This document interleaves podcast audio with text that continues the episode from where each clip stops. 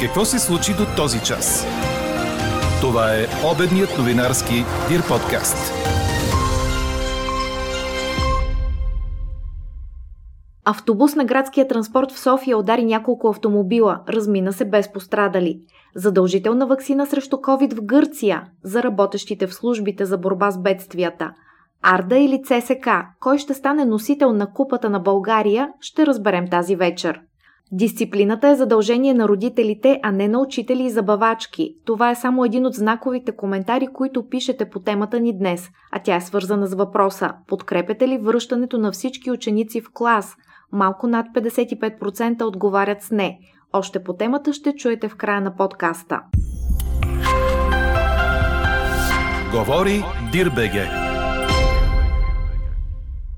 Добър ден, аз съм Елена Бейкова. Чуйте подкаст новините по обяд. Променливо облачно с слаби и кратки валежи само на места в западните и северните райони. Такова време ни очаква днес, съобщава синоптикът на Дир подкаст Иво Некитов. Максималните температури ще бъдат от 21 до 26 градуса.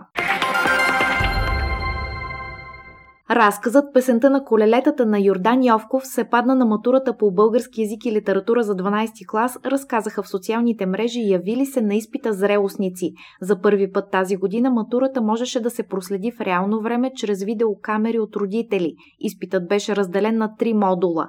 Първи с 30 затворени въпроса с по 4 възможни отговора, втори с 10 въпроса, които изискват свободни отговори и трети, при който учениците трябваше да напишат есе или интерпретативно съчинение по зададена тема върху литературно произведение. Медиците и здравните работници на първа линия ще получават допълнителни 1000 лева от здравната каса до 31 май, съобщиха от Обществения фонд. Личните лекари, които отказват да поставят вакцини срещу COVID при изявено желание от страна на техните пациенти, няма да имат право да получават средства за такава работа, уточняват от здравната каса. От утре Централната избирателна комисия започва да приема документи за регистрация на партиите и коалициите, които искат да участват в предсрочните парламентарни избори на 11 юли. Крайният срок за подаване на заявления е 26 май. Междувременно служебното правителство ще проведе второто си за тази седмица заседание. В дневния ред има само една точка – решение за подготовката и произвеждането на изборите за Народно събрание. София автобус на градския транспорт удари няколко коли в квартал Орландовци тази сутрин, съобщиха от полицията. По първоначални данни няма пострадали. Рейсът се е движил по улица Малашевска, когато водачът изгубил контрол над него. Започнал да криволичи и в района на кръстовището с улица Първа българска армия ударил няколко коли. Движението в района е затруднено. Какво още очакваме да се случи днес?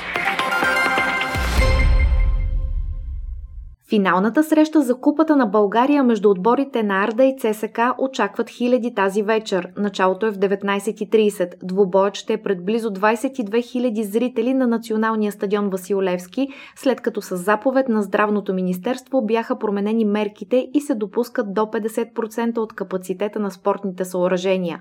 Преди, по време и след провеждане на спортната среща, полицейски служители в София ще следят за опазването на обществения ред и недопускане на инциденти обекти на територията на града. На изградени КПП-та в района на националния стадион ще се извършват и проверки на всички посетители на футболния матч. А малко преди 21 часа българско време започва финалът на 200 метра Бътерфлай от Европейското първенство по плуване в Будапешта. Българинът Антони Иванов влиза в битката с общо четвърто време от всички и може да се бори за медал. Задължително вакциниране в Гърция за част от служителите в пожарната. За въвеждането на това изискване съобщава БНР. Има вероятност да се поставят на задължителна иммунизация и работещите в други държавни компании.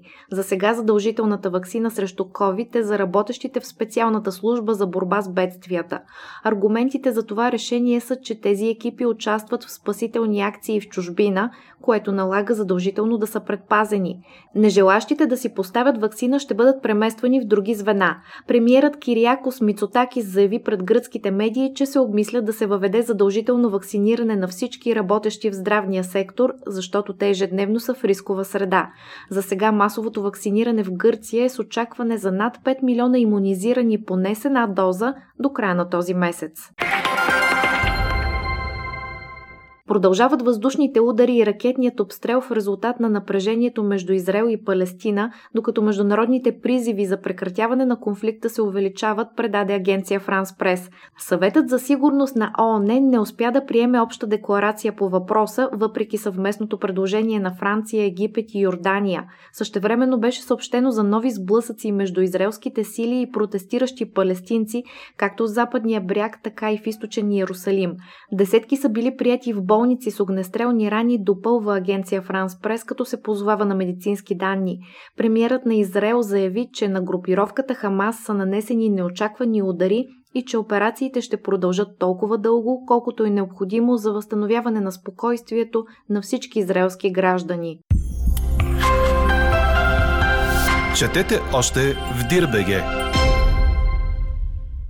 Въпросителните около Олимпийските игри в Токио през лятото стават все повече, след като ситуацията в страната не е никак добра в условията на пандемия, предаде Корнер. Извънредното положение бе удължено до 31 май, но се очаква и това да не е краят му. Особено голям е ръстът на случаи в Токио и Осака, главните градове на Япония.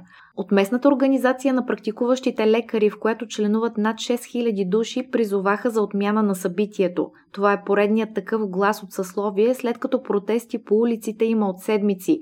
Японците масово не искат провеждане на игрите заради опасността от нов бум на заразата. Олимпиадата трябва да започне по програма на 23 юли. Чухте обедния новинарски Дир подкаст. Подробно по темите в подкаста четете в Дирбаге. Какво ни впечатли преди малко?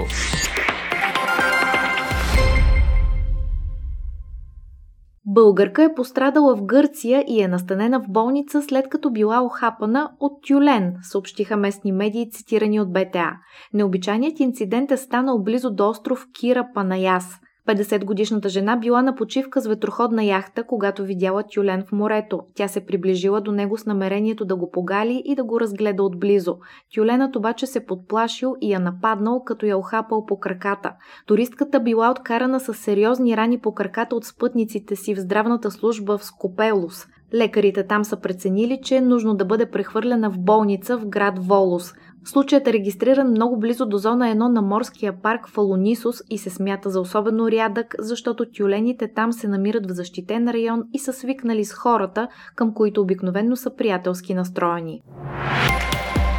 А какво ще кажете за това? Нормалното присъствено обучение има своите важни предимства за децата, свързани с движение, социализиране и по-качествено образование, особено когато става въпрос за началните класове. Освен това, коронавирусът е най-малко опасен за децата. Предостатъчно бяха изолирани и обездвижени. Игрите на двора бяха заменени от видеоигри и това им се отрази негативно на здравето и физически и психически. Много деца напълняха значително, други изпаднаха в депресивни състояния. В тази връзка би трябвало храните и напитките, които се предлагат в училищата, да са по-качествени и не само на вкус, а и по отношение на здравето. Това споделя слушателят на Дир подкаст Виктор Миков. Друг слушател казва, че новите технологии са полезни и са бъдещето. Друг е въпросът, че не всеки знае как да ги използва.